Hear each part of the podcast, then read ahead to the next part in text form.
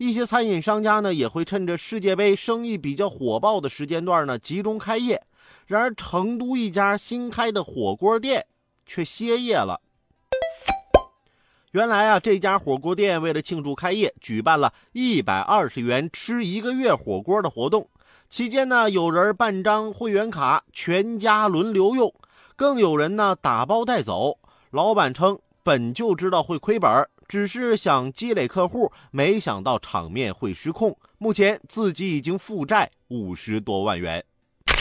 这个老板呢，你还是没想明白，之所以会场面失控，是因为啊，你这些顾客都是占便宜的顾客，就算你积累了，那也不会成为你的回头客啊，因为啊，他们本来就是为了占便宜而来的。等你活动结束，恢复原价了，没便宜可占了，他们当然是去找新的。可以占便宜的地方了，